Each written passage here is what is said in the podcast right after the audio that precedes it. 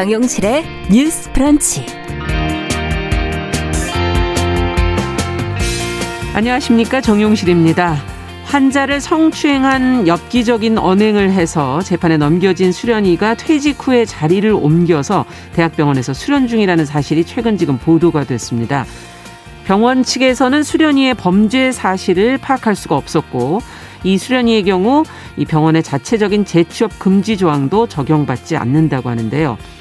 자, 이 소식에 성범죄를 저지른 의료인에 대한 면허 취소 규정을 마련해야 한다는 목소리가 나오고 있습니다. 자, 이와 관련해 어떤 논의들이 필요한지 같이 한번 생각해 보겠습니다.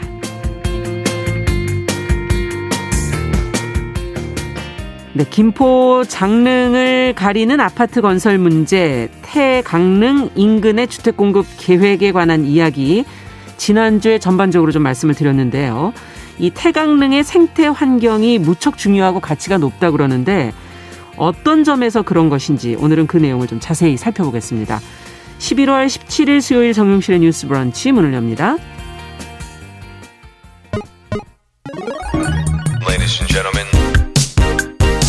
새로운 시각으로 세상을 봅니다. 정용실의 뉴스 브런치 뉴스 픽.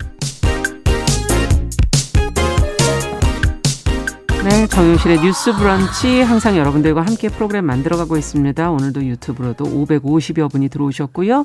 홍송님, 마트센터님, 박진호님, 써니스카이님, 네, 시다가자님 이렇게 들어오셨네요. 그리고 콩으로도 김태현님, 윤서영님 들어와 주셨습니다. 감사드립니다.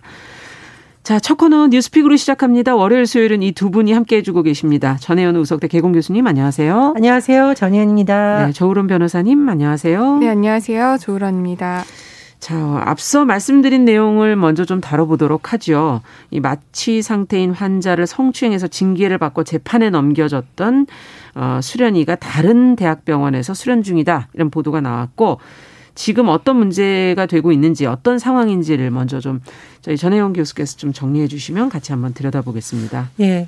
이 아이템을 다루기 전에 조그런 변호사님하고 네. 또 이 문제가 나왔다. 음. 또라는 것은 이런 유사한 사건이 예전에도 있었고 그때마다 그렇죠. 의료법 개정에 대한 논의가 나와야 예. 되는데 이 와중에 또 비슷한 사례가 음. 적발이 된 건데요. 요약을 해보자면 2019년 서울의 한 병원 산부인과에서 네. 수련의 생활을 하던 A 씨가 마취된 환자의 신체 부위를 반복해서 만지고 이제 산부인과니까 주로 여성 환자인 것으로 그렇겠죠. 전해지고 있고요.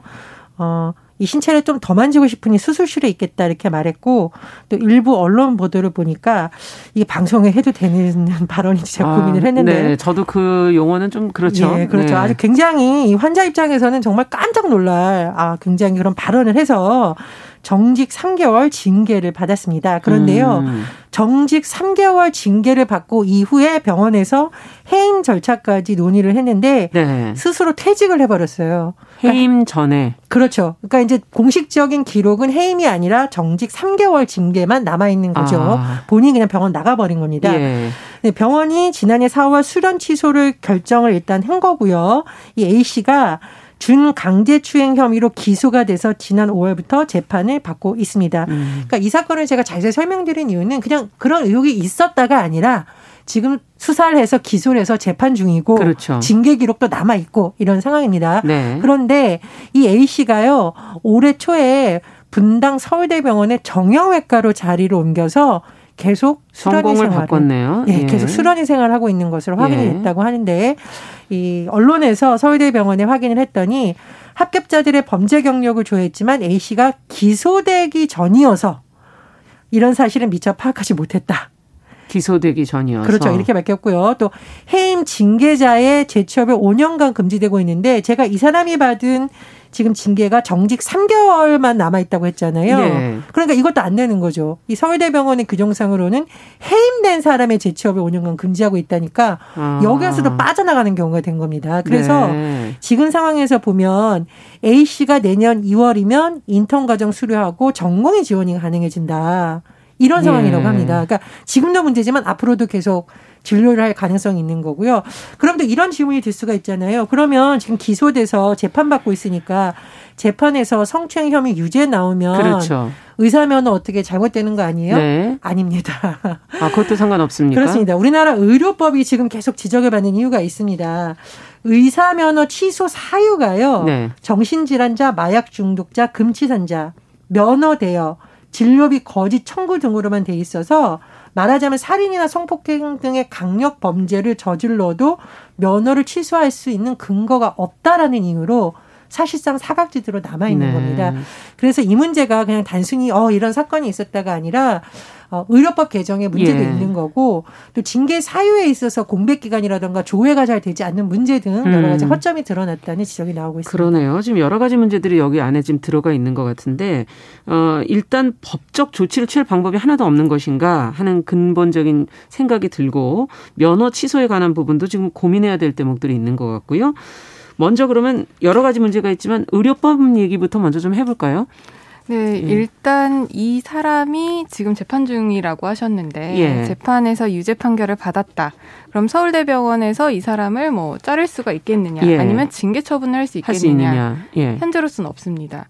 왜 위죄 판결을 받았는데도 징계를 못 하느냐라고 예. 의문이 드실 수가 있는데 대부분의 기업들은 뭐 금고 뭐 뭐 몇 개 몇 년형이라든지 그쵸. 이런 게 기준이 있죠. 이분이 이제 실형을 받아도 이게 징계가 안 된다는 거예요. 예. 그 이유가 서울대 병원에서 그러니까 서울대 병원의 직원으로서 저질른 일이 아니라 그 전 병원에서 있었던 일이었기 때문에 지금 서울대 병원에서는 이 부분에 대해서 징계를 음. 할수 없는 것이고요. 또 이 사람이 유죄 판결을 받았다라고 해도 교수님께서 말씀하신 것처럼 현행 의료법 체계 하에서는 음. 면허를 어떻게 박탈을 하거나 취소를 할 수 있는 사유에 해당하지 않아서 계속 면허가 유지가 됩니다. 예. 그렇기 때문에 이런 부분들 때문에 의료법 개정에 대한 목소리가 지속적으로 높여 높아지고 높아지는, 있는데 네. 사실 현재 의료법이 그런 의료 관련 범죄로 일정 이상의 형을 선고받았을 그렇죠. 때만 면허를 취소하도록 되어 있어요. 그리고 그런 게 아니라고 한다면 뭐 살인을 저질러도 성범죄를 저질러도 이제 면허 취소가 안 되는데 음. 그렇기 때문에 예전부터 이걸 개정해서 다른 전문가 직역들. 그렇죠. 자격증을 가지는 면허증을 가지는 그렇죠. 네. 변호사나 뭐 회계사 같은 그렇죠. 경우에도 꼭 내가 어떤 변론을 하다가 아니 뭐 회계 업무를 하다가 저지른 범죄뿐만 아니라 예. 일반 대부분의 모든 범죄에 있어서 금고 이상의 형을 받은 경우에는 자격이 박탈이 되거든요. 맞습니다. 그럼에도 불구하고 의사 직역에 한해서는 의료법과 관련된 어떤 직무를 했을 때, 법 위반을 음. 했을 때만 지금 면허가 취소되고 있어서 이게 형평성에 문제가 있다. 그러네요. 그리고 의사분들 같은 경우에는 사람의 신체와 생명을 다루는 직업이잖아요. 네. 그러다 보니까 그런 의료법 뿐만 아니라 뭐 살인이라든지 뭐 예. 뭐 성범죄 같은 정말 사람의 생명과 신체에 중대한 범죄를 저질렀을 경우에도 음. 의사 면허가 계속 유지가 된다라는 것이 국민들이 받아들이기 어려운 상황이 그러네요. 된 거고요. 사실 이, 이 현행 의료법이 예전에는 이러지가 않았습니다. 그럼 이것도 그러니까 변화된 건가요? 맞습니다. 이게 2000년 이전에는요. 예. 의사 직역도 다른 전문가 직역과 마찬가지로 모든 범죄에 있어서 금고형 이상을 받으면 의사 면허가 박탈이 됐어요. 아. 그런데 이게 2000년에 한 번 법이 개정이 되면서 되게 축소가 된 거거든요. 그렇군요. 그렇기 때문에 지금 계속 이것을 개정하자라는 근거로서 드는 것은 예전에도 이런 법이 있었다. 법이 있었고 네. 그 부분에 대한 국민들의 바람이 더 커지고 있는 상황이기 음. 때문에 이것을 원점으로 회귀하자 이런 논의에서도 주장을 하고 있는 것입니다. 네. 어쨌든 뭔가 좀 생각이 되어져야 될 부분이고 다른 직업이나 전문직들과의 형평성의 문제에도 좀 어, 문제 제기되는 부분들이 있네요.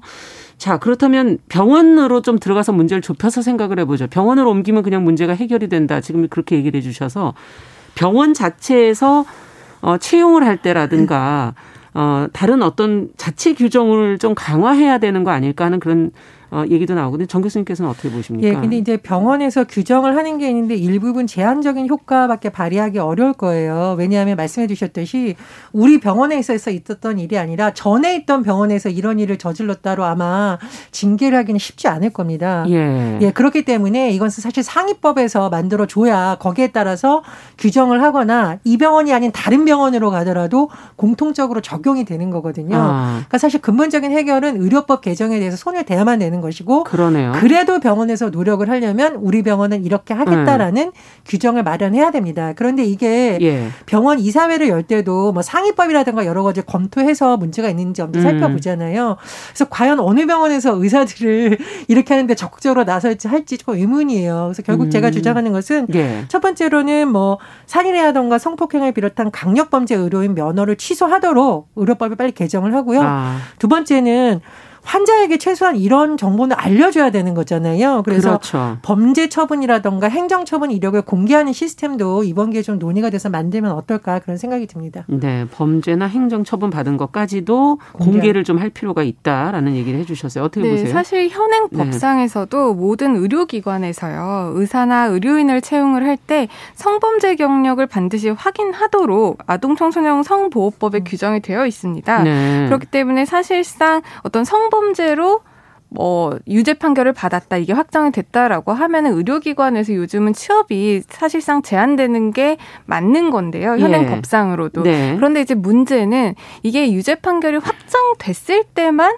이렇게 제한이 될 수가 있습니다. 음. 그러니까 수사 중이라거나 아니면은 뭐 재판 중이라거나 아니면 이게 뭐 확정이 되지 않았다. 뭐 1심에선 유죄가 나왔는데 2심 재판 중이다라고 네. 하면은 이 의사에 대해서는 계속해서 면허가 유지가 되는 겁니다. 그러니까 그 아. 그 부분에 대해서 우리가 다시 한번 이 문제를 어떻게 해야 될지 고민을 해 봐야 될 필요성이 있다라고 생각을 하고요. 예. 또 이제 법원에서도 할 수 있는 그러니까 뭔가 제한할 수 있는 법적 근거는 있어요.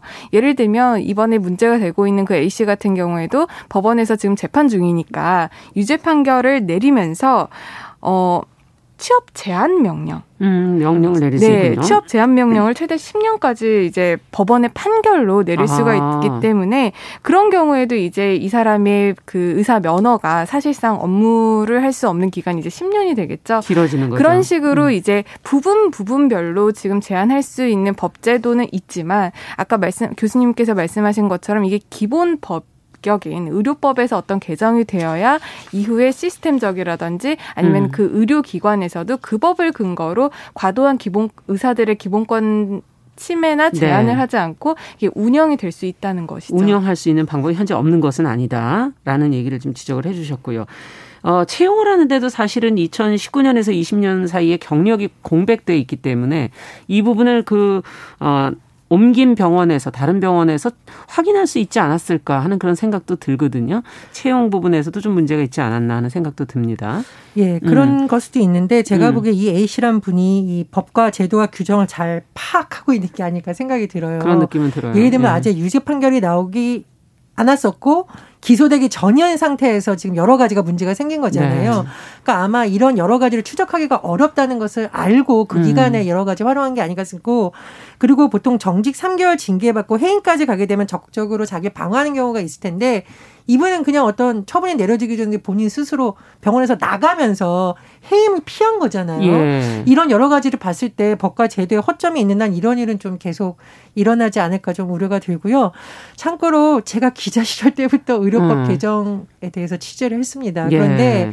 이거 정말 의원들이 내가 지역구에서 큰 병원이라던가 어떤 본인을 후원해주는 의사들이라던가 오피니언 리더들의 반대를 무릅쓰고라도 좀 사명감을 갖고 했으면 좋겠다는 생각이 드는 것이 음. 제가 한 의원이 이거 굉장히 열심히 개정하려고 노력을 했는데 의원 후원금을 받는 통장이 있잖아요. 공개된 네. 통장. 그 통장으로 어, 욕을 의미하는 숫자의 후원금이 음. 막 들어온 적이 있어요. 아. 근데 이제 비례대표 의원들은 그래도 괜찮은데 지역구 의원들은 아 지역에서 누군가가 나를 낙선시키려고 집단적으로 움직인다고 생각하면 굉장히 위축이 되거든요. 예. 그래서 그런 거에 굴하지 않고 빨리 이른 시일 내에 좀 의료법 개정에 착수했으면 하는 바람입니다. 상위법인 의료법의 개정이 네. 반드시 필요하다 지금 그렇게 얘기해 주셨고요. 네. 예. 이 의료법의 개정을 의료법을 개정을 하자는 게 의사들의 어떤 직업 선택의 자유라든지 뭐 평등 원칙 음. 이런 것들을 우리가 무시하자라는 취지는 전혀 아니고요, 사실상. 음. 이게 의사분들도 이런 살인이나 뭐 성범죄 같은 강력 범죄에 대해서 의사 면허를 박탈하는 것에 대해서 네. 사실상 네. 많이들 동의를 하실 거예요. 예. 그런데 지금 법사위에 올라와 있는 개정안이 이것을 중대범죄로 한정할 것이냐 아니면 일반 범죄까지 넓혀서 음. 다른 자격자 들과 같이 금고 이상의 형으로 이렇게 포괄적으로 규정할 것이냐 이 부분에 대한 대립도 있는 것 같은데 그 부분에 대한 대립도 우리가 한번 다시 한번 재고를 해봐야 될 문제인 것 같고요. 예. 사실상 그런 것 때문에 법이 통과가 되지 않는다면 이걸 범위를 좀 축소시켜서라도 음, 그렇죠. 강력 범죄에 네. 대해서만이라도 일단 국민들이 납득할 수 있는 그런 자격 제도가 유지되어야 한다고 생각을 합니다. 네. 이와 더불어서 이제 뭐 또 수술실 CCTV 문제도 다시 지금 논의가 시작되는 것 같아서 사실상 이게 예. 일부의 정말 정말 소수의 이런 범죄 행위를 하시는 분들 때문에 문제인 거지. 그렇죠. 대다수의 의료인들은 정말 열악한 상황에서도 되게 힘들게 일을 하고 맞습니다. 계시거든요. 그렇기 때문에 이런 부분들이 자정 작용을 하는 차원에서도 빨리 음. 개선이 됐으면 좋겠습니다. 네. 자, 두 번째 뉴스로 그러면 가보겠습니다. 어, 최신 휴대전화 통신사 약관에 대해서 잘 모르는 노인들이 지금 뭐 비싼 요금제라든지 단말기 판매 제한에 넘어가서 피해를 보는 경우가 지금 많다 이런 내용이 지금 보도가 됐어요. 관련 내용 저희가 들여다보면서 무엇이 문제인지 좀 생각해 보겠습니다. 네, 노인분들이 이제 핸드폰을 쓰시는데 네. 이제 핸드폰을 교체를 해야 한다거나 아니면 작동이 잘 되지 않으면은 음. 자녀분들에게 물어보시는 분들도 계시지만 이제 핸드폰 판매하는 그 그렇죠. 그 대리점에 가서 이게 어떻게 되는 거예요? 뭐 어떻게 해야 이게 설치가 돼요? 이런 것들을 물어보시는 일이 있다고 하는데요. 음. 그런 식으로 이제 대리점을 방문했는데 네. 어, 이 핸드폰으로는 설치가 안 된다. 그러니까 다른 핸드폰으로 바꿔서 새로 개통을 하셔야 이제 그런 것들이 설치가 된다라고 대리점 직원이 말을 했다라고 음. 합니다. 그래서 이 노인분 같은 경우에는 대리점 직원의 말을 믿고 새로 휴대폰을 개통을 했는데 이제 집에 와서 보니까 자녀들한테 말을 하고 보니까 기존 핸드폰에서도 충분히 설치가 돼 있었던 아. 경우였다. 그래서 이것을 알고 가서 환불을 하려고 했더니 이미 개통을 했고 이미 사용을 한 것이기 때문에 어, 더 이상 환불을 해줄 수가 없다, 철회를 해줄 수가 없다라는 사례도 있었고요. 예. 또한 가지는 이제 비싼 요금제를 4개월만 유지를 하면 이후에는 낮은 요금제로 쓸 수 있다라고 하는 어떤 좋은 혜택을 받는 듯하게 음. 말을 들어서 핸드폰을 개통을 했는데 이후에도 계속 이제 비싸게 요금이 나오는 거죠. 아. 그래서 이제 대리점에 다시 가봤더니 이게 사실은 카드를 어떤 카드를 써야 이런 혜택을 적용받을 수 있다라고 했는데 그 부분에 대해서는 설명이 충분하지 않아서 음. 이 노인분이 또 몰랐던 겁니다. 네. 그런데 이 부분에 대해서 또 철회를 해달라고 했더니 이미 사용을 하고 있기 때문에 불가하다. 이런 식으로 노인분들에 대해서 음. 비싼 요금제라든지 단말기를 이제 강요 아니면 뭐 착오에 의한 판매 이런 것들을 제한을 하고 이게 여기에 넘어가서 피해를 보시는 노인들이 굉장히 많 많아지고 있다고 합니다. 예, 그렇군요.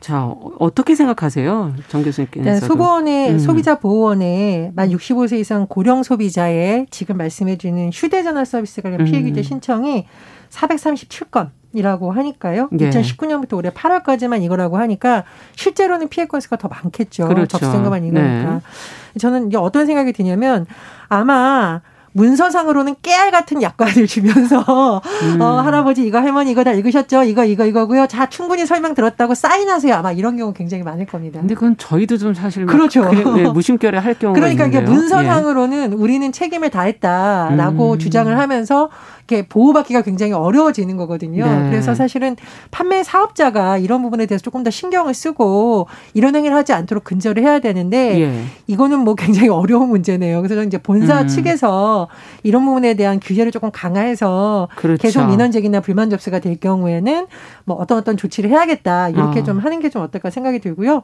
어, 두 번째로 저 같은 경우에도 이거 잘 모르기 때문에 그 인터넷 홈페이지에 들어가서 제가 쓰는 요금제 이런 거를 진짜 몇 년 만에 저도 확인하고 깜짝 놀랐거든요. 제가 굉장히 비싼 요금제를 쓰고 있더라고요. 예. 데이터도 막 항상 남게 쓰는데 비싼 데이터 요금을 예. 안 바꾸고 있었어요. 그래서 이번 기회에 조정을 홈페이지에서 좀 했는데 물론 노인분들이 어려 우실 테니까 그렇죠.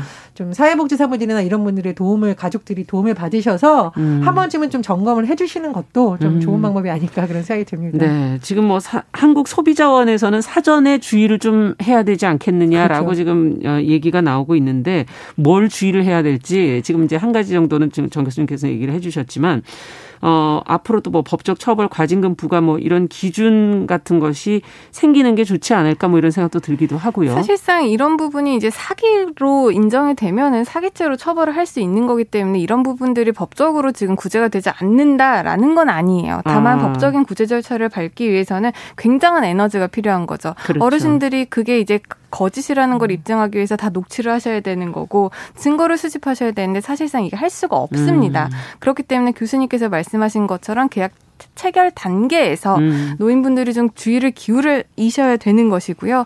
혼자 가시지 마시고 아시는 분들 아니면 자녀분들이랑 음. 동행하셔서 이 부분에 대한 계약 내용 꼼꼼히 확인하시고 계약을 체결하시는 게 가장 합리적인 할수 있는 할 수 있는 방법이 아닐까 생각이 그러네요. 듭니다. 어쨌든 뭐 안 되면 같이 갈 수 있는 누군가라도 있었으면 좋겠다. 정 교수님께서는 끝으로 어떤 말씀? 예, 그리고 저도 사실 이런 거 계약서 잘 안 지키거든요. 맞아요. 나중에라도 분쟁이 일어서 증명을 하려면 음. 또 계약서도 필요하니까 그것도 꼭 챙겨 놓으시는 거 주의하셔야겠습니다. 네, 계약서도 또 혹시 분쟁의 소지가 될 수 있으니 잘 챙겨두라는 말씀까지 해주셨네요.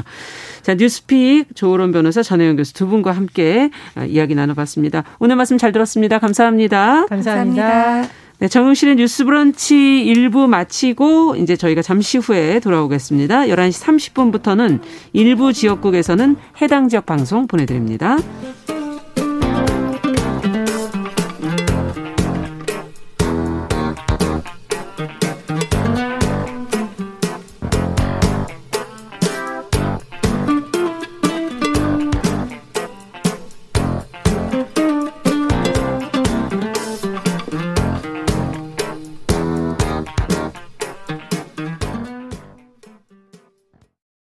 지금 시각은 11시 30분입니다. KBS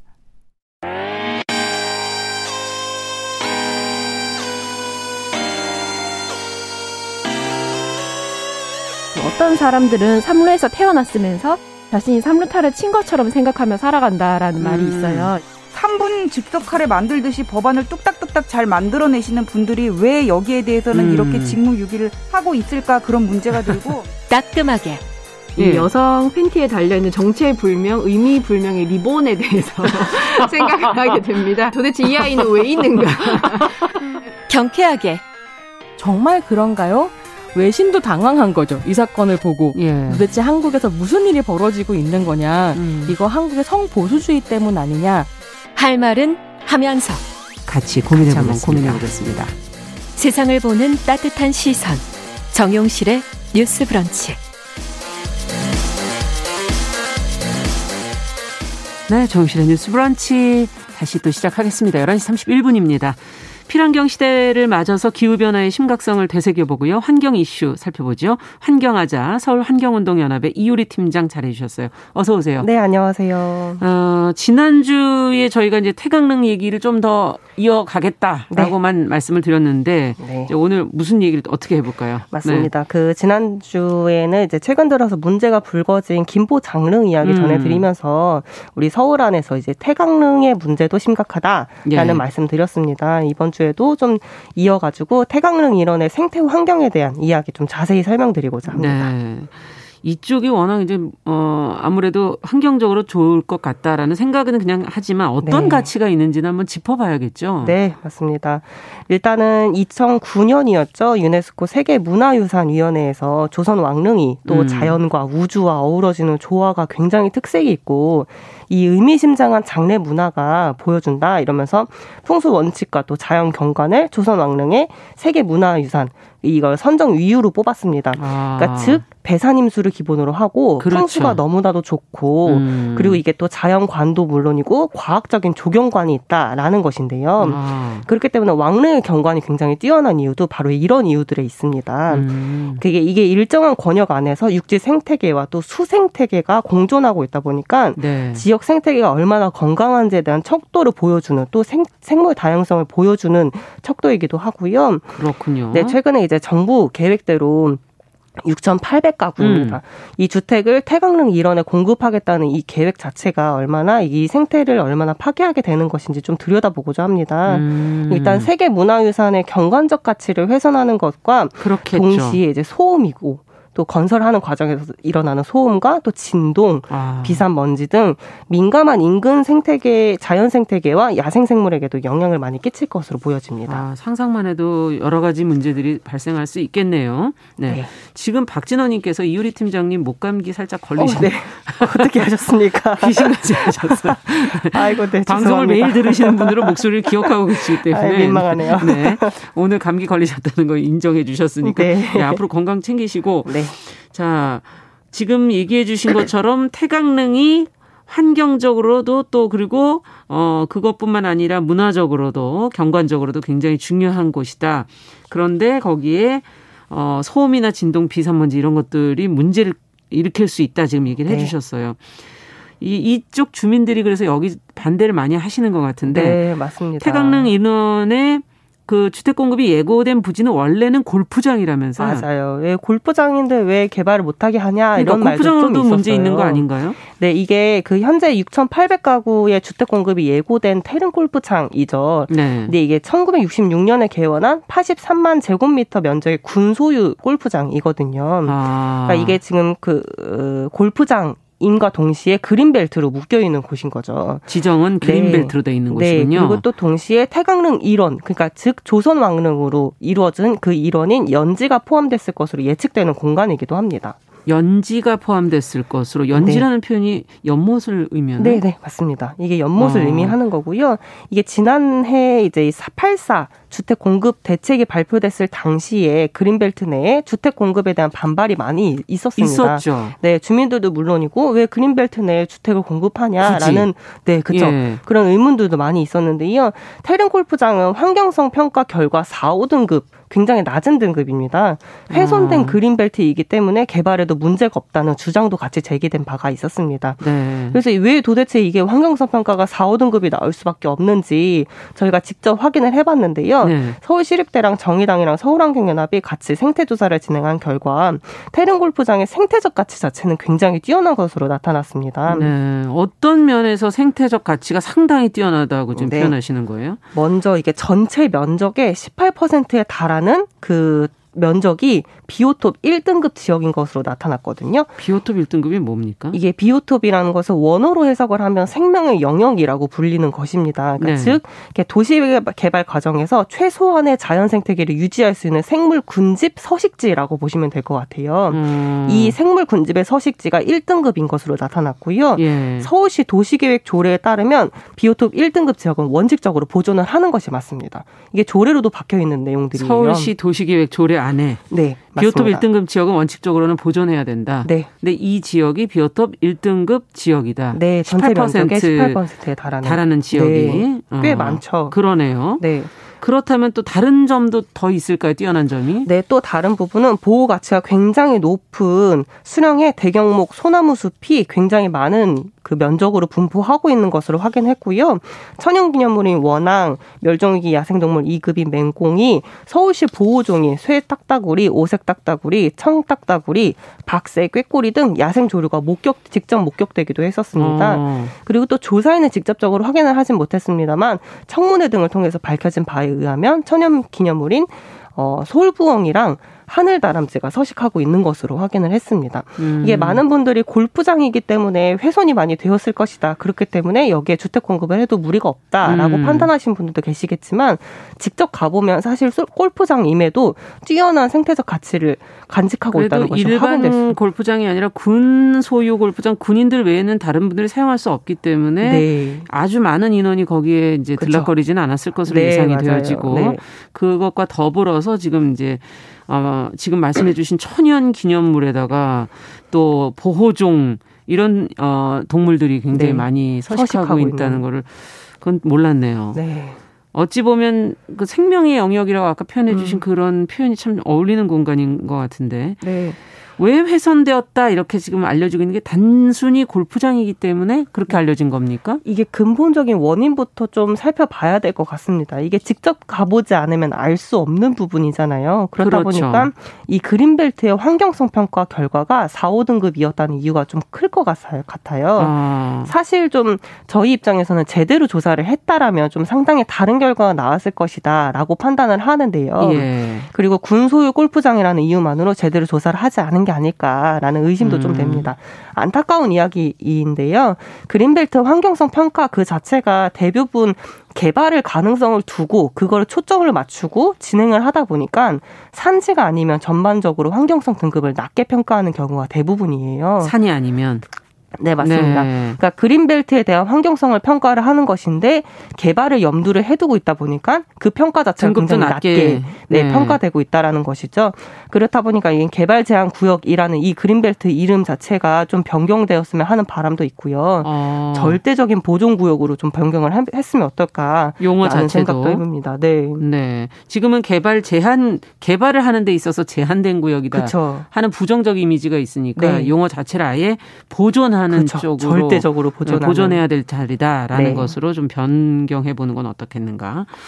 자, 근데 그린벨트가 서울에 그렇게 많지도 않은데 이제 그렇죠. 지금 자꾸 없어지고 있어서 맞아요. 여러 가지로 문제 제기하시는 분들이 많은데 마지막으로 어떤 부분을 좀 강조해 주시겠어요? 이게 조금 아까 연지 그 연못 이야기 잠깐 드렸었는데요. 네. 이게 연, 연지라는 게 왕릉을 건설할 때 아주 옛, 옛날이죠. 그러니까 이게 배산임술 조건으로 충족하고 또 동시에 이 연지의 역할이 왕릉에 화재를 발생, 왕릉에 화재가 발생했을 때 신속하게 진행하기 진화하기 위한 방제 시설이기도 아. 하거든요. 또 풍수적으로도 되게 중요한 시설이기도 하고요.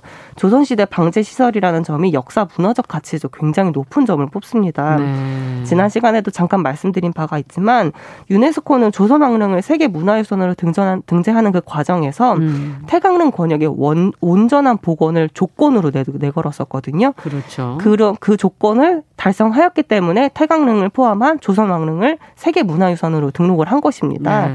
그런데 이 태강릉의 온전성을 회복시키는 것은 물론이고 음. 오히려 파괴시키는 이런 주택 공급을 한다는 것 그 자체가 우리가 그동안 노력을 해왔다는 것을 다시 되, 되돌리고자 하는 것이 아닌가라는 음. 그런 그런 부분들을 좀 찝고 싶고요. 네. 우리가 좀 더 다음 세대에 또 세계 시민들에게 온전한 모습으로 우리의 조선 왕릉을 또 전달할 수 있도록 우리가 모두가 관심 가지고 능동적인 자세로 나서야 될 때라고 생각됩니다. 네. 그린벨트 문제도 한 번 더 고민해 볼 필요도 있다. 네. 이런 생각도 드네요. 맞습니다. 네. 서울 환경운동 연합의 이효리 팀장과 함께 오늘은 서울 태강릉의 생태적 가치와 중요성을 같이 한번 짚어봤습니다. 말씀 잘 들었습니다. 네, 감사합니다.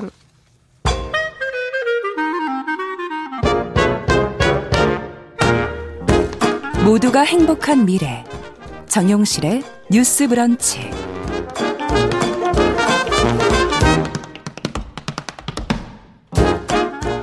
네, 정용실의 뉴스 브런치 듣고 계신 지금 시각 11시 41분입니다. 자, 저희 수요일에는 대중매체와 사회문화 현상을 좀 깊이 있게 들여다보는 시간 준비하고 있죠. 선희정의 문화비평. 오늘도 선희정 문화평론가 자리해 주셨습니다. 어서 오십시오. 네, 안녕하세요. 오늘은 왕십리 김종분이라는 다큐멘터리를 소개해 주신다고요? 네, 그렇습니다. 음. 어, 왕십리역 11번 출구에요. 행당시장 진입로가 네. 있는데 여기에서 이제 30년째 노점을 운영하고 있는 김종분 선생에 대한 다큐멘터리입니다. 음. 선생은 1938년생이시고요. 여든 네, 넘으셨는데. 여든을 훌쩍 넘긴 나이에도 예. 여전히 이제 그 자리에서 장사를 하고 계세요. 근데 그 노점에서 만날 수 있는 물건들도 굉장히 다양해서 예. 뭐 찐옥수수, 구운 가래떡, 절인 무김치, 된장, 뭐 각종 나물류 등을 팔고 음. 계시고요. 장사 자체는 지금 58살이 된 첫째 따님이 3살 때부터 시작을 아이고, 하셨다고 아이고. 하니까 55년 노점 베테랑인 셈입니다. 그러네요. 그래서 이 다큐멘터리 왕십리 김종부는 이 노점 베테랑의 오늘을 따라가면서 음. 지난 80년 동안 흘러간 그의 굴곡진 삶을 함께 보여주는 작품입니다. 네. 와, 한 자리를 지금 그 자리에서만 지금 30년째 전체로 노점 어 인생은 55년. 네. 야, 상당한데 그 자리에 그렇게 오래 계셨으면 터줏대감이시네, 터줏대감. 네, 그러니까요. 네. 이게 길거리 노점인데요. 네. 단골이 있더라고요. 음. 이제 김종분 선생이 보통 늦음막히 노점을 펴서 밤늦게까지 장사를 하시는 스타일인데 네. 이 선생님의 된장을 사려고 오전부터 막 종종 종종 하면서 기다리는 사람도 있고요. 아. 그리고 그게 또 저 좀 신기하다고 생각했던 게 외상을 다는 분들이 있는데요. 외상? 네. 요즘에도 있어요? 이 그러니까요. 외상이? 저는 이 외상 문화를 너무 오랜만에 다큐멘터리에서 네. 보게 되었어요. 근데 그게 이제 외상을 단다고 해도 뭔가 장부가 따로 있는 건 또 아니고 그냥 선생이 머릿속에 담아두는 거죠. 야. 그래서 잊어버리면 잊어버리는 대로 흘려보내고 음. 갚으면 또 갚는 대로 받고 그렇게 하시더라고요. 네.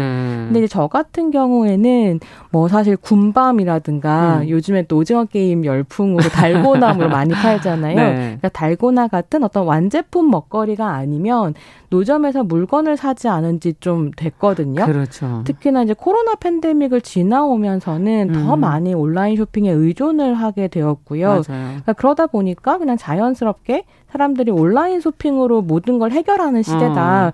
이렇게 생각을 했었는데 이 다큐를 보니까 그렇지 않은 세계가 또 있더라고요. 네. 그래서 여전히 시장과 노점을 이용하는 사람들이 있고 음. 그게 또 더 편한 사람들이 있는 거죠. 그렇죠. 제가 다큐를 보면서 좀 인상적이었던 건 그런 장면이 나와요. 그러니까 네. 한 중년의 남성이 호박이랑 돈을 이제 막 들고 나타나서 음. 봉투에 이제 꼬깃꼬깃 돈을 넣어서 각 나타나서 아 여기 여전히 계신다 이러면서 돈을 주고 이제 가는 장면이 나오거든요. 음. 외상을 지셨던 분인가요? 외상이 아니라 30년 전에 3만 원을 빌리셨는데 이야. 그걸 갚으러 오신 거예요. 네. 그래서 이제 봉투를 열어보니까 6만 원이 들어있고 근데 이제 남성 30년 전이니까 두 네. 배가 된 건가요? 두 배, 가치가? 남성이 이제 돈을 네. 갚으면서 네. 내가 형편이 너무 안 좋아서 많이 못 드린다 이러면서 음. 이제 주고 가시거든요. 음. 근데 김종분 선생이 끝까지 잡아요. 저녁 먹고 가라고 저녁 아. 사준다고.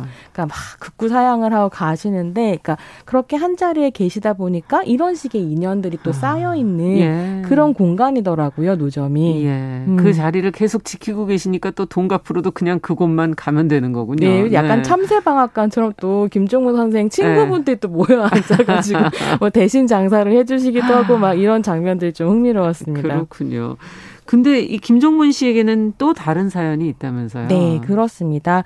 이 왕십리 김종분이라는 작품은 현재 이제 극장에서 만나보실 수 있는데요. 네. 김기정 열사 30주기를 맞이해서 김기정 추모사업회에서 제작 후원한 작품이기도 하거든요. 음. 이렇게 선생의 남편이 일찍 세상을 떠나셨고 어, 김종국 선생이 노점을 하면서 딸 둘의 아들 하나를 이제 음. 키우셨어요. 근데 둘째 따님이 김기정 열사입니다. 음. 이게 1991년 5월에 노태우 정권의 신공안 정치에 반대하는 범국민대회에 나섰다가 네. 세상을 떠나신 분인데요. 사실 91년 4월에 시위 도중에 직격 체류탄에 맞아서 세상을 떠났던 강경대 열사 네. 같은 경우에는 아마 청취자분들께서도 이름을 많이 들어보셨을 그렇죠. 거예요. 근데 네. 김기정 열사의 이름은 상대적으로 좀 알려져 있지 않은 부분들이 음. 있고요. 한편으로는 역사와도 덜 됐다는 생각을 아. 전 다큐를 보며 좀 했는데요. 그 김기정 열사가 세상을 떠났었던 이게 3차 범국민 대회였는데 예. 이때 어떤 일이 있었는가 하면 공안에서 시위 공안에 이제 공안이 시위 중이었던 80여 명 정도의 학생들을 서울 충무로의 대한극장 있잖아요. 네. 그 뒷골 뒷골목에 토끼몰이 하듯이 이제 몰아 넣어놓고 네. 1,500발 이상의 체류탄을 쐈다고 아. 하거든요. 야. 근데 당시에 그 자리에 있었던 사람들 같은 경우에는 이건 해산을 위한 진압이 아니라 사실은 이제 어, 죽어도 상관없다라고 예. 이제 오리를 한 거다 이렇게 얘기를 하기도 위협이고, 하던데 네. 음, 퇴로가 없이 밀어붙였다는 그러니까요. 거예요. 그래서 그렇게 퇴로 없는 과잉 진압에 내몰린 학생들이 넘어지고 쓰러지고 하면서 음. 사람이 다섯 겹까지 쌓였었다고 하고 그런 상황들 안에서 김기정 열사가 압사하셨거든요. 아. 그러니까 이제 딸을 그렇게 잃으신 거죠. 그래서 저는 다큐를 보면서 또 이번에 여러 가지 마음이 또 더 복잡했었던 건 최근 노태우 전 대통령 국장을 놓고 예. 시민들 사이에서 이제 감론을박이 있었잖아요. 근데 그 시절에 그 어목한 시절에 목숨을 잃지 않고 살아남은 사람들이야 감론을박을 할 수 있는데 음. 그 시절에 목숨을 잃은 사람들은 음. 말 한마디도 못 보태고 참 억울하겠다 음. 하는 생각이 들기도 했고 한편은 또 다큐를 보고 있으니까 김종분 선생은 이 상황에서 어떤 생각을 하셨을까 음, 그렇죠. 이런 마음이 들기도 하더라고요. 네. 어, 열사의 어머니로서의 모습을 저희가 또 그 다큐멘터리를 통해서 볼 수가 있는 거네요. 네, 그 김종분 선생의 인생의 한 부분이니까 그 모습도 당연히 이제 다큐에 드러나게 되는데요. 사실 이제 딸을 잃을 당시에 김종분 선생은 평범한 시민이었습니다. 음. 그래서 하루하루 노점에서 장사하고 아이들 키우고 먹고 사는데 당연히 바쁘고. 그렇죠. 근데 그 시절 다수의 국민들과 다르지 않게 김종분 선생도 여당의 지지자였었던 어. 거죠.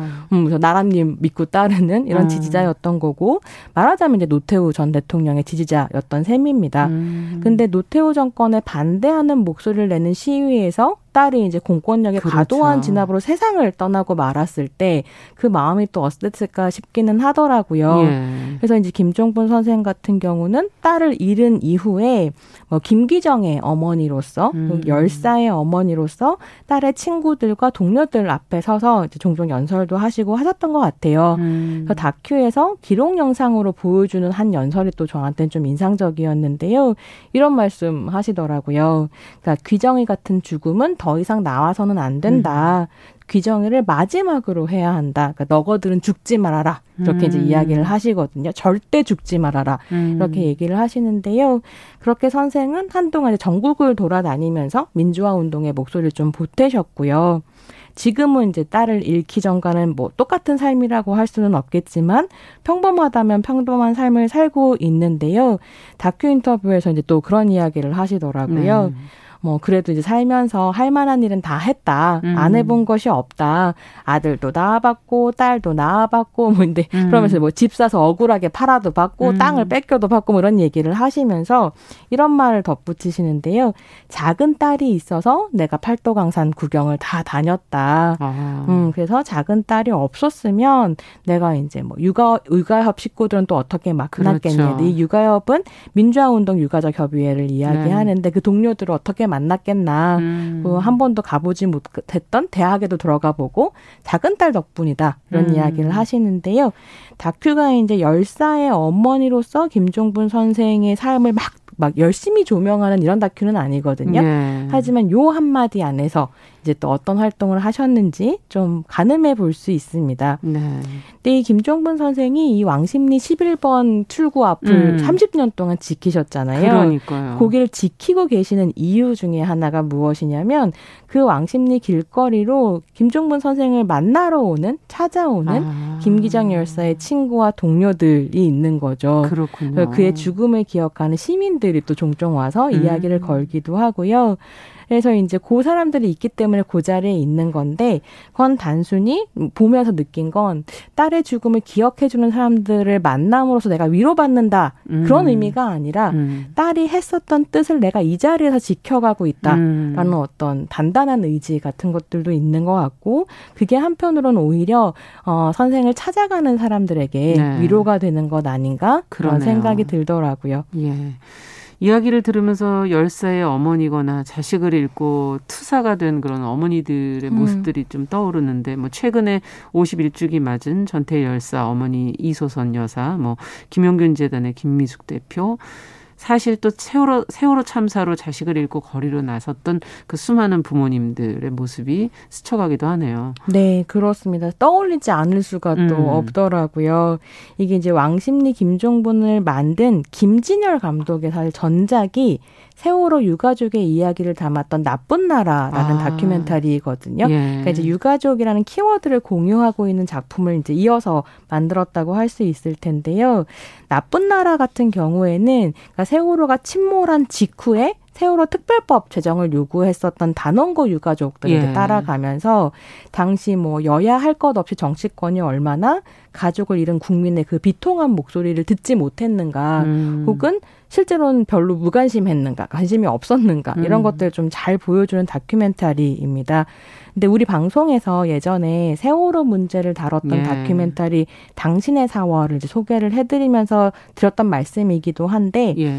2016년 촛불광장이라고 하는 그러니까 한국 민주주의 어떤 역사적 사건이 음. 가능했던 건 세월호 유가족들의 투쟁에 굉장히 힘입은 바가 크다고 그렇죠. 볼수 있거든요. 네.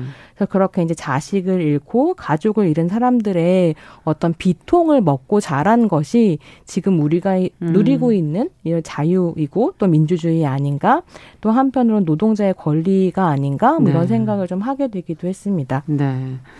자, 그런데 이 작품은 어떤 특정 메시지를 강조하거나 뭐 무거운 장면이 많은 그런 지금 이제 상상하는 그런 다큐는 아니라면서요. 네, 그렇습니다. 음. 이게 굉장히 재미있는 건 여러 그러니까 김종분 선생의 여러 삶의 모습을 보여주기 때문에 음. 다큐를 보는 사람이 음. 자기가 서 있는 자리에서 하게 되는 생각과 메시지들을 좀 음. 캐치하게 되는 것 같고요. 제가 드린 코멘트는 사실 제가 본 어떤 메시지이기도 했습니다. 음. 그래서 보통 열사의 이야기라고 하면 뭐 민주화 운동의 역사 같은 음. 어떤 거대 담론들을 다룬 그렇죠. 작품이 많은데요. 왕심리 김 종분은 확실히 그런 작품은 아니고 제목 그대로 왕심리에서 노점상을 하는 음. 사람 김종분에 대한 음. 다큐인 거죠. 그래서 굉장히 친밀한 카메라로 이제 김종분 선생의 삶을 따라가고 아. 있는데요. 요게 김진열 감독의 특장점이기도 아, 하고요. 그렇군요. 굉장히 친화력이 좋은 감독이기도 해서 어, 다큐 안에서 그 카메라의 거리라고 하는 것이 네. 그러니까 찍히는 사람을 불편하게 하지 않는 그래서 그렇죠. 자신의 이야기를 이렇게 털어놓게 되는 이런 카메라 이기도 해요. 맞아요. 그래서 친밀하게 따라가면서 뭐 장사하는 모습, 친구들이나 가족들과 어울리는 모습, 뭐 세상을 떠난 딸에 대한 회사 세상 이런 내용도 이제 두루 음. 등장을 합니다. 저는 이 왕십리 김종분을 보면서 사실은 김진열 감독의 2005년 다큐멘터리인 음. 잊혀진 여전사라는 작품이 음. 생각이 났는데 이 잊혀진 여전사 같은 경우는 여성 빨치산에 대한 다큐멘터리예요. 아. 이제 포털에서 검색하시면 뭐 VOD나 OTT 예. 서비스로 만나보실 수 있는데요.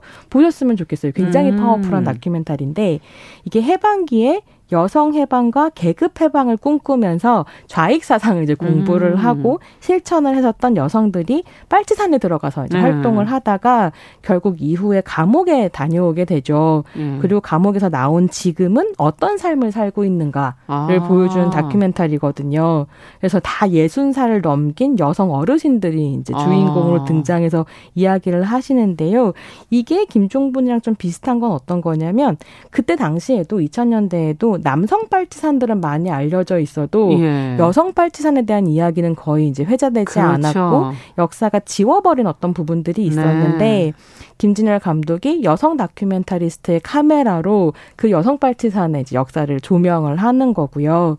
근데 그 작품에서도 뭐 남과 북의 이데올로기적인 대치라거나 예. 역사의 거대 담론을 담는다기보다는 빨치산 활동을 했었던 여러 선생들의 모습을 통해서 여성 사회주의자의 삶이란 음. 어땠는가를 이제 보여주거든요. 네.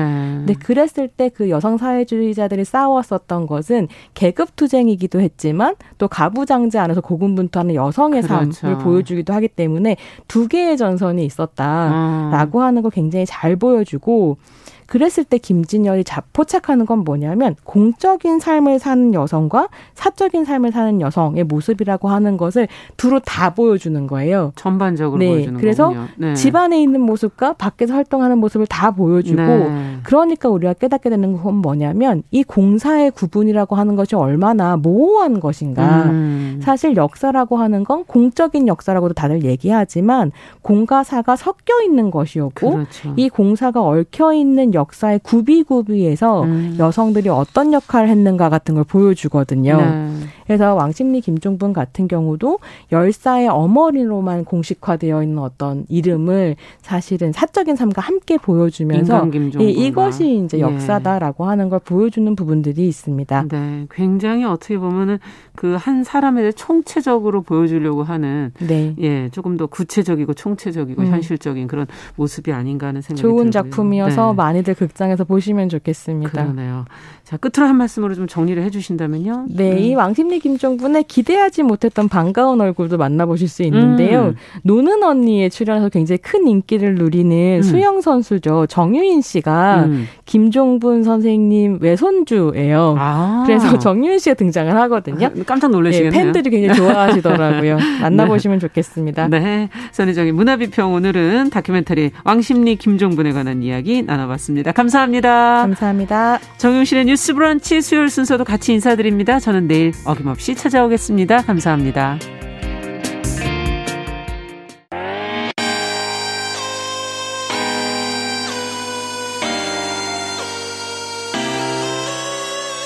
어떤 사람들은 삼루에서 태어났으면서 자신이 삼루타를 친 것처럼 생각하며 살아간다라는 음. 말이 있어요. 3분 즉석카레 만들듯이 법안을 뚝딱뚝딱 잘 만들어내시는 분들이 왜 여기에 대해서는 음. 이렇게 직무유기를 하고 있을까 그런 문제가 들고 따끔하게 예. 여성 팬티에 달려있는 정체불명, 의미불명의 리본에 대해서 생각을 하게 됩니다. 도대체 이 아이는 왜 있는가? 경쾌하게. 정말 그런가요? 외신도 당황한 거죠. 이 사건을 보고 예. 도대체 한국에서 무슨 일이 벌어지고 있는 거냐. 음. 이거 한국의 성보수주의 때문 아니냐. 할 말은 하면서 같이 고민해보겠습니다. 고민해 보겠습니다. 세상을 보는 따뜻한 시선. 정용실의 뉴스 브런치. 네, 정용실의 뉴스 브런치 다시 또 시작하겠습니다. 11시 31분입니다. 필환경 시대를 맞아서 기후변화의 심각성을 되새겨보고요. 환경 이슈 살펴보죠. 환경하자 서울 환경운동연합의 이효리 팀장 잘해주셨어요. 어서 오세요. 네, 안녕하세요. 어, 지난주에 저희가 이제 태강릉 얘기를 좀 더 이어가겠다라고만 네. 말씀을 드렸는데 네. 오늘 무슨 얘기를 어떻게 해볼까요? 맞습니다. 네. 그 지난주에는 이제 최근 들어서 문제가 불거진 김포 장릉 이야기 음. 전해드리면서 우리 서울 안에서 이제 태강릉의 문제도 심각하다라는 예. 말씀 드렸습니다. 이번 주 주에도 좀 이어가지고 태강릉 일원의 생태 환경에 대한 이야기 좀 자세히 설명드리고자 합니다. 네. 이쪽이 워낙 이제 어 아무래도 환경적으로 좋을 것 같다라는 생각은 그냥 하지만 어떤 네. 가치가 있는지는 한번 짚어봐야겠죠. 네, 맞습니다.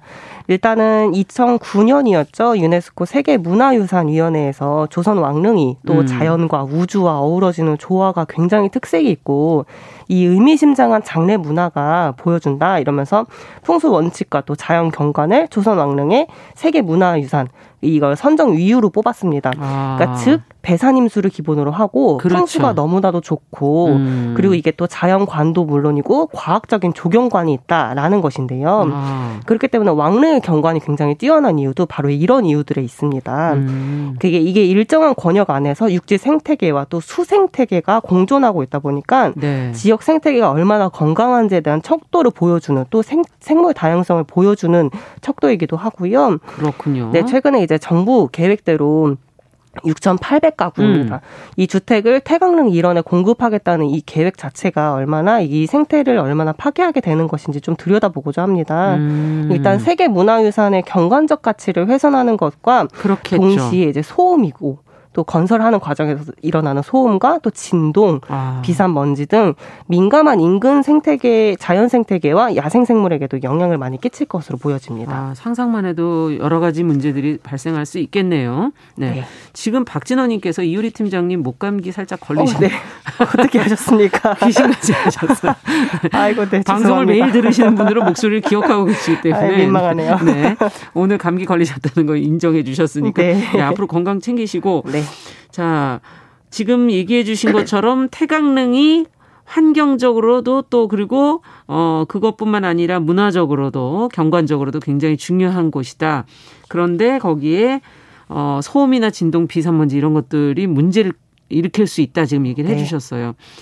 이 이쪽 주민들이 그래서 여기 반대를 많이 하시는 것 같은데 네, 맞습니다. 태강릉 인원의 그 주택 공급이 예고된 부지는 원래는 골프장이라면서요. 맞아요. 왜 골프장인데 왜 개발을 못하게 하냐 그러니까 이런 말도 좀 있었어요. 문제 있는 거 아닌가요? 네, 이게 그 현재 6,800가구의 주택 공급이 예고된 태릉 골프장이죠. 네. 근데 이게 1966년에 개원한 83만 제곱미터 면적의 군소유 골프장이거든요. 아. 그러니까 이게 지금 그 어, 골프장 임과 동시에 그린벨트로 묶여 있는 곳인 거죠. 지정은 네. 그린벨트로 네. 돼 있는 네. 곳이군요. 그리고 또 동시에 태강릉 일원, 그러니까 즉 조선 왕릉으로 이루어진 그 일원인 연지가 포함됐을 것으로 예측되는 공간이기도 합니다. 연지가 포함됐을 것으로 연지라는 네. 표현이 연못을 의미하는 네, 네, 맞습니다. 이게 연못을 어. 의미하는 거고요. 이게 지난해 이제 484 주택 공급 대책이 발표됐을 당시에 그린벨트 내에 주택 공급에 대한 반발이 많이 있었습니다. 있었죠. 네, 주민들도 물론이고 왜 그린벨트 내에 주택을 공급하냐라는 굳이. 네, 그렇죠. 예. 그런 의문들도 많이 있었는데요. 태릉 골프장은 환경성 평가 결과 4, 5등급 굉장히 낮은 등급입니다. 훼손된 아. 그린벨트이기 때문에 개발에도 문제가 없다는 주장도 같이 제기된 바가 있었습니다. 네. 그래서 왜 도대체 이게 환경성 평가가 4, 5등급이 나올 수밖에 없는지 저희가 직접 확인을 해봤는데요. 네. 서울시립대랑 정의당이랑 서울환경연합이 같이 생태조사를 진행한 결과 태릉 골프장의 생태적 가치 자체는 굉장히 뛰어난 것으로 나타났습니다. 네. 어떤 면에서 생태적 가치가 상당히 뛰어나다고 지금 네. 표현하시는 거예요? 먼저 이게 전체 면적의 18%에 달하는 하는 그 면적이 비오톱 1등급 지역인 것으로 나타났거든요. 비오톱 1등급이 뭡니까? 이게 비오톱이라는 것을 원어로 해석을 하면 생명의 영역이라고 불리는 것입니다. 그러니까 네. 즉 도시 개발 과정에서 최소한의 자연 생태계를 유지할 수 있는 생물 군집 서식지라고 보시면 될 것 같아요. 음. 이 생물 군집의 서식지가 1등급인 것으로 나타났고요. 예. 서울시 도시계획 조례에 따르면 비오톱 1등급 지역은 원칙적으로 보존을 하는 것이 맞습니다. 이게 조례로도 박혀 있는 내용들이에요. 서울시 도시계획 조례 안에 네, 비오톱 1등급 지역은 원칙적으로는 보존해야 된다. 네. 근데 이 지역이 비오톱 1등급 지역이다. 네, 전체 면적의 18%에 달하는, 달하는 지역이 네, 꽤 어, 많죠. 그러네요. 네. 그렇다면 또 다른 점도 더 있을까요? 뛰어난 점이? 네, 또 다른 부분은 보호 가치가 굉장히 높은 수령의 대경목 소나무 숲이 굉장히 많은 그 면적으로 분포하고 있는 것으로 확인했고요. 천연기념물인 원앙, 멸종위기 야생동물 2급인 맹꽁이, 서울시 보호종이 쇠 딱따구리, 오색 딱따구리, 청 딱따구리, 박새, 꾀꼬리 등 야생 조류가 목격 직접 목격되기도 했었습니다. 어. 그리고 또 조사에는 직접적으로 확인을 하진 못했습니다만 청문회 등을 통해서 밝혀진 바에 의하면 천연기념물인 어, 서울부엉이랑 하늘 다람쥐가 서식하고 있는 것으로 확인을 했습니다. 음. 이게 많은 분들이 골프장이기 때문에 훼손이 많이 되었을 것이다. 그렇기 때문에 여기에 주택 공급을 해도 무리가 없다라고 음. 판단하신 분들도 계시겠지만 직접 가보면 사실 골프장임에도 뛰어난 생태적 가치를 간직하고 있다는 것이 확인됐습니다. 골프장이 아니라 군 소유 골프장 군인들 외에는 다른 분들이 사용할 수 없기 때문에 네. 아주 많은 인원이 거기에 이제. 들락거리지는 않았을 것으로 네, 예상이 맞아요. 되어지고 네. 그것과 더불어서 지금 이제 아, 지금 말씀해 주신 천연 기념물에다가 또 보호종 이런 어 동물들이 굉장히 네. 많이 서식하고, 서식하고 있다는 있는. 거를 그건 몰랐네요. 네. 어찌 보면 그 생명의 영역이라고 아까 표현해 주신 음. 그런 표현이 참 어울리는 공간인 것 같은데. 네. 왜 훼손되었다 이렇게 지금 알려지고 있는 게 단순히 골프장이기 때문에 그렇게 알려진 겁니까? 이게 근본적인 원인부터 좀 살펴봐야 될 것 같습니다. 이게 직접 가보지 않으면 알 수 없는 부분이잖아요. 그러다 그렇죠. 보니까 이 그린벨트의 환경성 평가 결과가 4, 5등급이었다는 이유가 좀 클 것 같아요. 아. 사실 좀 저희 입장에서는 제대로 조사를 했다라면 좀 상당히 다른 결과가 나왔을 것이다라고 판단을 하는데요. 예. 그리고 군소유 골프장이라는 이유만으로 제대로 조사를 하지 않은 게 아닐까라는 의심도 음. 좀 됩니다. 안타까운 이야기인데요. 그린벨트 환경성 평가 그 자체가 대부분 개발을 가능성을 두고 그걸 초점을 맞추고 진행을 하다 보니까 산지가 아니면 전반적으로 환경성 등급을 낮게 평가하는 경우가 대부분이에요. 산이 아니면 네, 맞습니다. 네. 그러니까 그린벨트에 대한 환경성을 평가를 하는 것인데 개발을 염두를 해두고 있다 보니까 그 평가 자체가 굉장히 낮게, 낮게 네, 네. 평가되고 있다라는 것이죠. 그렇다 보니까 이 개발 제한 구역이라는 이 그린벨트 이름 자체가 좀 변경되었으면 하는 바람도 있고요. 어. 절대적인 보존 구역으로 좀 변경을 했으면 어떨까 용어 자체도 생각도 해봅니다. 네. 네. 지금은 개발 제한 개발을 하는 데 있어서 제한된 구역이다 그쵸. 하는 부정적 이미지가 있으니까 네. 용어 자체를 아예 보존 보존하는 그렇죠. 쪽으로 절대적으로 보존 보존해야 될 자리다라는 네. 것으로 좀 변경해 보는 건 어떻겠는가. 자, 근데 그린벨트가 서울에 그렇게 많지도 않은데 이제 그렇죠. 지금 자꾸 없어지고 있어서 맞아요. 여러 가지로 문제 제기하시는 분들이 많은데 마지막으로 어떤 부분을 좀 강조해 주시겠어요? 이게 조금 아까 연지 그 연못 이야기 잠깐 드렸었는데요. 네. 이게 연, 연지라는 게 왕릉을 건설할 때 아주 옛, 옛날이죠. 그러니까 이게 배산임술 조건으로 충족하고 또 동시에 이 연지의 역할이 왕릉에 화재를 발 왕릉에 화재가 발생했을 때 신속하게 진행하기 진화하기 위한 방제 시설이기도 아. 하거든요. 또 풍수적으로도 되게 중요한 시설이기도 하고요. 조선시대 방제 시설이라는 점이 역사 문화적 가치에서 굉장히 높은 점을 뽑습니다. 네. 지난 시간에도 잠깐 말씀드린 바가 있지만 유네스코는 조선 왕릉을 세계 문화유산으로 등전한, 등재하는 그 과정에서 음. 태강릉 권역의 원, 온전한 복원을 조건으로 내, 내걸었었거든요. 그렇죠. 그런 그 조건을 달성하였 했기 때문에 태강릉을 포함한 조선 왕릉을 세계 문화유산으로 등록을 한 것입니다. 네. 그런데 이 태강릉의 온전성을 회복시키는 것은 물론이고 음. 오히려 파괴시키는 이런 주택 공급을 한다는 것 그 자체가 우리가 그동안 노력을 해왔다는 것을 다시 되, 되돌리고자 하는 것이 아닌가라는 음. 그런 그런 부분들을 좀 찝고 싶고요. 네. 우리가 좀 더 다음 세대에 또 세계 시민들에게 온전한 모습으로 우리의 조선 왕릉을 또 전달할 수 있도록 우리가 모두가 관심 가지고 능동적인 자세로 나서야 될 때라고 생각됩니다. 네. 그린벨트 문제도 한 번 더 고민해 볼 필요도 있다. 네. 이런 생각도 드네요. 맞습니다. 네, 서울 환경운동 연합의 이효리 팀장과 함께 오늘은 서울 태강릉의 생태적 가치와 중요성을 같이 한번 짚어봤습니다. 말씀 잘 들었습니다. 네, 감사합니다.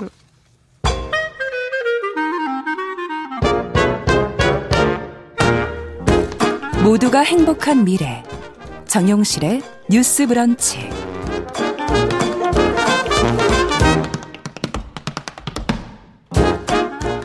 네, 정용실의 뉴스 브런치 듣고 계신 지금 시각 11시 41분입니다. 자, 저희 수요일에는 대중매체와 사회문화 현상을 좀 깊이 있게 들여다보는 시간 준비하고 있죠. 선희정의 문화비평. 오늘도 선희정 문화평론가 자리해 주셨습니다. 어서 오십시오. 네, 안녕하세요. 오늘은 왕십리 김종분이라는 다큐멘터리를 소개해 주신다고요? 네, 그렇습니다. 음. 어, 왕십리역 11번 출구에요. 행당시장 진입로가 네. 있는데 여기에서 이제 30년째 노점을 운영하고 있는 김종분 선생에 대한 다큐멘터리입니다. 음. 음. 선생은 1938년생이시고요. 여든 네, 넘으셨는데. 여든을 훌쩍 넘긴 나이에도 예. 여전히 이제 그 자리에서 장사를 하고 계세요. 근데 그 노점에서 만날 수 있는 물건들도 굉장히 다양해서 예. 뭐 찐옥수수, 구운 가래떡, 절인 무김치, 된장, 뭐 각종 나물류 등을 팔고 음. 계시고요. 장사 자체는 지금 58살이 된 첫째 따님이 3살 때부터 시작을 아이고, 하셨다고 아이고. 하니까 55년 노점 베테랑인 셈입니다. 그러네요. 그래서 다큐멘터리 왕십리 김종부는 이 노점 베테랑의 오늘을 따라가면서 음. 지난 80년 동안 흘러간 그의 굴곡진 삶을 함께 보여주는 작품입니다. 네. 와, 한 자리를 지금 그 자리에서만 지금 30년째 전체로 노점 어 인생은 55년. 네. 야, 상당한데 그 자리에 그렇게 오래 계셨으면 터줏대감이시네, 터줏대감. 네, 그러니까요. 네. 이게 길거리 노점인데요. 네. 단골이 있더라고요. 음. 이제 김종분 선생이 보통 늦음막히 노점을 펴서 밤늦게까지 장사를 하시는 스타일인데 네. 이 선생님의 된장을 사려고 오전부터 막 종종 종종 하면서 기다리는 사람도 있고요. 아. 그리고 그게 또 저 좀 신기하다고 생각했던 게 외상을 다는 분들이 있는데요. 외상? 네. 요즘에도 있어요? 이 그러니까요. 외상이? 저는 이 외상 문화를 너무 오랜만에 다큐멘터리 자리에서 보게 되었어요. 근데 그게 이제 외상을 단다고 해도 뭔가 장부가 따로 있는 건 또 아니고 그냥 선생이 머릿속에 담아두는 거죠. 야. 그래서 잊어버리면 잊어버리는 대로 흘려보내고 음. 갚으면 또 갚는 대로 받고 그렇게 하시더라고요. 네. 근데 이제 저 같은 경우에는 뭐 사실 군밤이라든가 음. 요즘에 또 오징어 게임 열풍으로 달고나무로 많이 팔잖아요. 네. 그러니까 달고나 같은 어떤 완제품 먹거리가 아니면 노점에서 물건을 사지 않은 지 좀 됐거든요. 그렇죠. 특히나 이제 코로나 팬데믹을 지나오면서는 음. 더 많이 온라인 쇼핑에 의존을 하게 되었고요. 그러니까 그러다 보니까 그냥 자연스럽게 사람들이 온라인 쇼핑으로 모든 걸 해결하는 시대다 어. 이렇게 생각을 했었는데 이 다큐를 보니까 그렇지 않은 세계가 또 있더라고요. 네. 그래서 여전히 시장과 노점을 이용하는 사람들이 있고 음. 그게 또 더 편한 사람들이 있는 거죠. 그렇죠. 제가 다큐를 보면서 좀 인상적이었던 건 그런 장면이 나와요. 그러니까 네. 한 중년의 남성이 호박이랑 돈을 이제 막 들고 나타나서 음. 봉투에 이제 꼬깃꼬깃 돈을 넣어서 각 나타나서 아 여기 여전히 계신다 이러면서 돈을 주고 이제 가는 장면이 나오거든요. 음. 외상을 지셨던 분이요 외상이 아니라 30년 전에 3만 원을 빌리셨는데 이야. 그걸 갚으러 오신 거예요. 네. 그래서 이제 봉투를 열어보니까 6만 원이 들어있고 근데 이제 남성 30년 전이니까 두 네. 배가 된 건가요? 두 배, 가치가? 남성이 이제 돈을 네. 갚으면서 네. 내가 형편이 너무 안 좋아서 많이 못 드린다 이러면서 음. 이제 주고 가시거든요. 음. 근데 김종분 선생이 끝까지 잡아요. 저녁 먹고 가라고 저녁 아. 사준다고. 그러니까 막 극구 사양을 하고 가시는데, 그러니까 그렇게 한 자리에 계시다 보니까 이런 식의 인연들이 또 아. 쌓여 있는 예. 그런 공간이더라고요 노점이. 예. 음. 그 자리를 계속 지키고 계시니까 또돈 갚으러도 그냥 그곳만 가면 되는 거군요. 네, 약간 네. 참새방앗간처럼 또 김종무 선생 친구분들이 네. 또 모여 앉아가지고 뭐 대신 장사를 해주시기도 하고 막 이런 장면들이 좀 흥미로웠습니다. 그렇군요. 근데 이 김종분 씨에게는 또 다른 사연이 있다면서요? 네, 그렇습니다.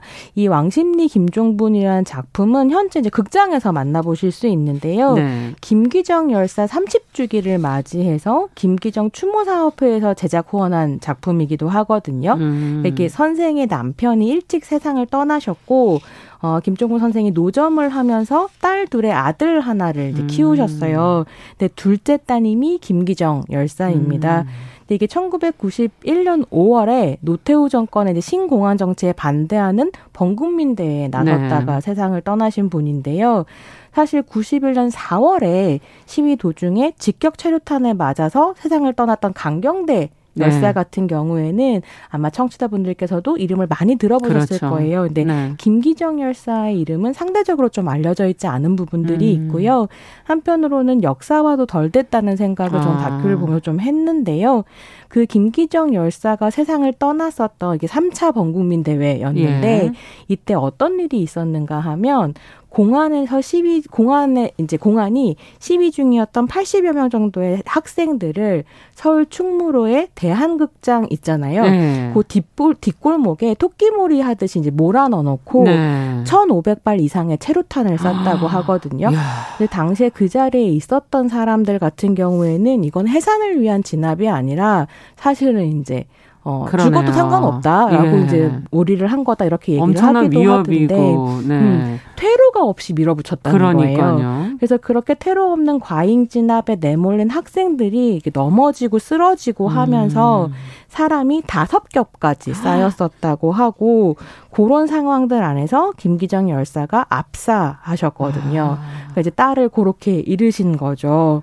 그래서 저는 다큐를 보면서 또 이번에 여러 가지 마음이 또 더 복잡했었던 건 최근 노태우 전 대통령 국장을 놓고 예. 시민들 사이에서 이제 감론을박이 있었잖아요. 근데 그 시절에 그 어목한 시절에 목숨을 잃지 않고 살아남은 사람들이야 감론을박을 할 수 있는데 음. 그 시절에 목숨을 잃은 사람들은 음. 말 한마디도 못 보태고 참 억울하겠다 음. 하는 생각이 들기도 했고 한편은 또 다큐를 보고 있으니까 김종분 선생은 이 상황에서 어떤 생각을 하셨을까 음, 그렇죠. 이런 마음이 들기도 하더라고요. 네. 어, 열사의 어머니로서의 모습을 저희가 또 그 다큐멘터리를 통해서 볼 수가 있는 거네요. 네, 그 김종분 선생의 인생의 한 부분이니까 그 모습도 당연히 이제 다큐에 드러나게 되는데요. 사실 이제 딸을 잃을 당시에 김종분 선생은 평범한 시민이었습니다. 음. 그래서 하루하루 노점에서 장사하고 아이들 키우고 먹고 사는데 당연히 바쁘고. 그렇죠. 근데 그 시절 다수의 국민들과 다르지 않게 김종분 선생도 여당의 지지자였었던 어. 거죠. 음, 나라님 믿고 따르는 이런 음. 지지자였던 거고 말하자면 이제 노태우 전 대통령의 지지자였던 셈입니다. 음. 근데 노태우 정권에 반대하는 목소리를 내는 시위에서 딸이 이제 공권력의 그렇죠. 과도한 진압으로 세상을 떠나고 말았을 때 그 마음이 또 어땠을까 싶기는 하더라고요. 예. 그래서 이제 김종분 선생 같은 경우는 딸을 잃은 이후에 뭐 김기정의 어머니로서 음. 열사의 어머니로서 딸의 친구들과 동료들 앞에 서서 이제 종종 연설도 하시고 하셨던 것 같아요. 음. 그래서 다큐에서 기록 영상으로 보여주는 한 연설이 또 저한테는 좀 인상적이었는데요. 이런 말씀 하시더라고요. 그러니까 귀정이 같은 죽음은 더 이상 나와서는 안 된다. 음. 귀정이를 마지막으로 해야 한다. 그러니까 너거들은 죽지 말아라. 이렇게 음. 이제 이야기를 하시거든요. 절대 죽지 말아라. 음. 이렇게 얘기를 하시는데요. 그렇게 선생은 한동안 전국을 돌아다니면서 민주화 운동의 목소리를 좀 보태셨고요.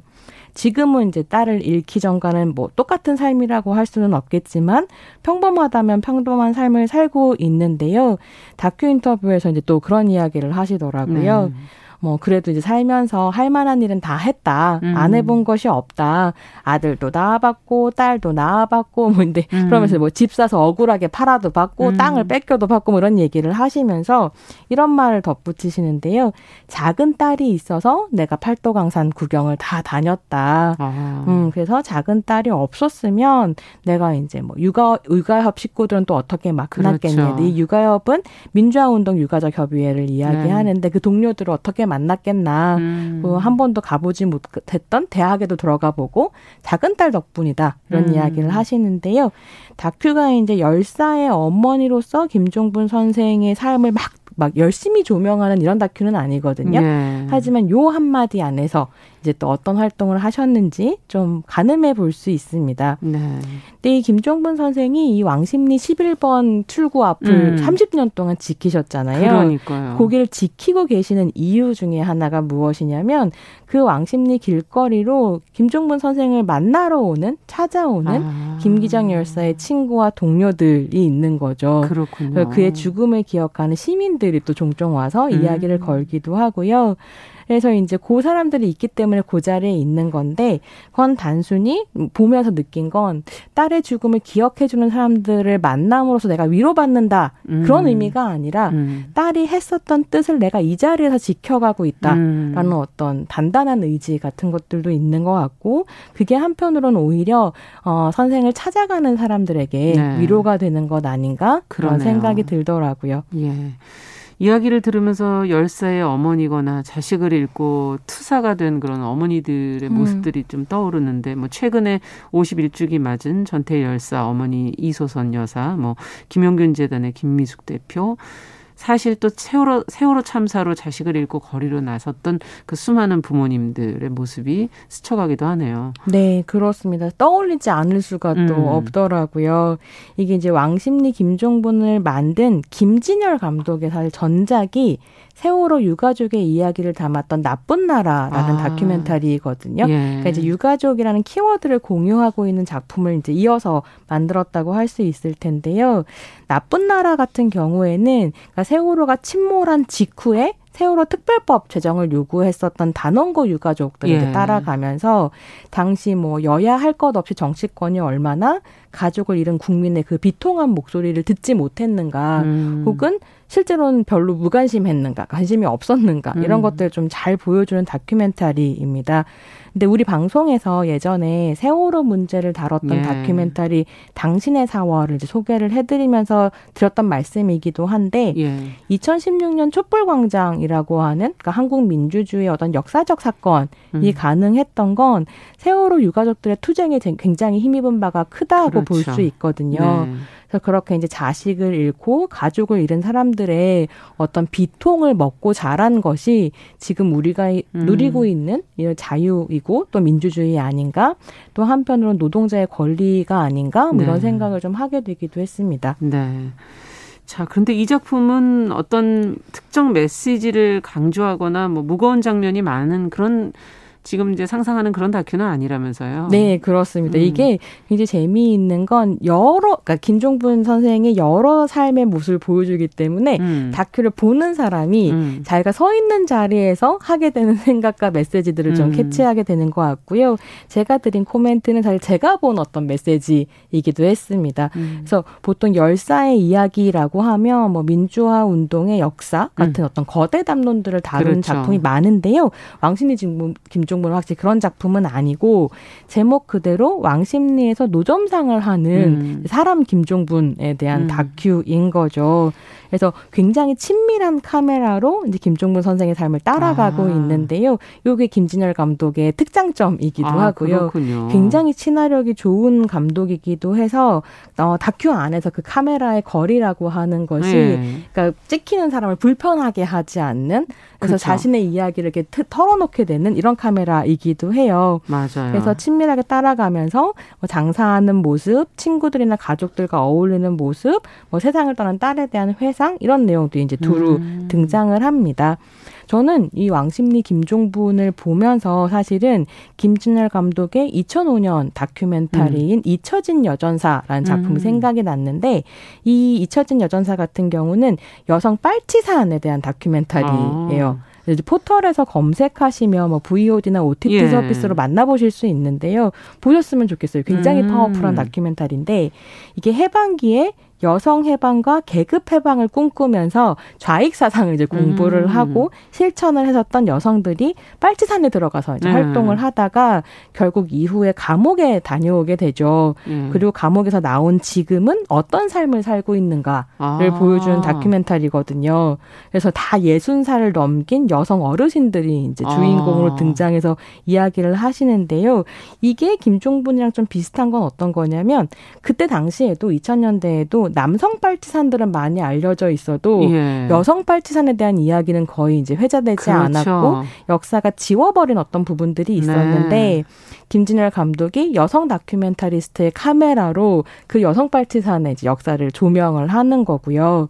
근데 그 작품에서도 뭐 남과 북의 이데올로기적인 대치라거나 예. 역사의 거대 담론을 담는다기보다는 빨치산 활동을 했었던 여러 선생들의 모습을 통해서 여성 사회주의자의 삶이란 음. 어땠는가를 이제 보여주거든요. 네. 근데 그랬을 때 그 여성 사회주의자들이 싸웠었던 것은 계급 투쟁이기도 했지만 또 가부장제 안에서 고군분투하는 여성의 그렇죠. 삶을 보여주기도 하기 때문에 두 개의 전선이 있었다라고 음. 하는 거 굉장히 잘 보여주고 있고 그랬을 때 김진열이 포착하는 건 뭐냐면 공적인 삶을 사는 여성과 사적인 삶을 사는 여성의 모습이라고 하는 것을 두루 다 보여주는 거예요. 전반적으로 네. 보여주는 그래서 네. 집 안에 있는 모습과 밖에서 활동하는 모습을 다 보여주고 네. 그러니까 우리가 깨닫게 되는 건 뭐냐면 이 공사의 구분이라고 하는 것이 얼마나 모호한 것인가. 음. 사실 역사라고 하는 건 공적인 역사라고도 다들 얘기하지만 공과 사가 섞여 있는 것이었고 그렇죠. 이 공사가 얽혀 있는 역사의 구비구비에서 음. 여성들이 어떤 역할을 했는가 같은 걸 보여주거든요. 네. 그래서 왕십리 김종분 같은 경우도 열사의 어머니로만 공식화되어 있는 어떤 이름을 사실은 사적인 삶과 함께 보여주면서 이, 이것이 이제 예. 역사다라고 네. 하는 걸 보여주는 부분들이 있습니다. 네, 굉장히 어떻게 보면은 그 한 사람에 대해 총체적으로 보여주려고 하는 네. 예 조금 더 구체적이고 총체적이고 음. 현실적인 그런 모습이 아닌가 하는 생각이 좋은 들고요. 작품이어서 네. 많이들 극장에서 보시면 좋겠습니다. 그러네요. 자, 끝으로 한 말씀으로 좀 정리를 해 주신다면요. 네, 음. 이 왕십리 김종분의 기대하지 못했던 반가운 얼굴도 만나보실 수 있는데요. 음. 노는 언니에 출연해서 굉장히 큰 인기를 누리는 음. 수영 선수죠. 정유인 씨가 음. 김종분 선생님 외손주예요. 아. 그래서 정유인 씨가 등장을 하거든요. 아, 깜짝 놀라시겠네요. 네, 팬들이 굉장히 좋아하시더라고요. 만나보시면 네. 좋겠습니다. 네, 선희정의 문화비평 오늘은 다큐멘터리 왕십리 김종분에 관한 이야기 나눠봤습니다. 감사합니다. 감사합니다. 정용실의 뉴스 브런치 수요일 순서도 같이 인사드립니다. 저는 내일 어김없이 찾아오겠습니다. 감사합니다.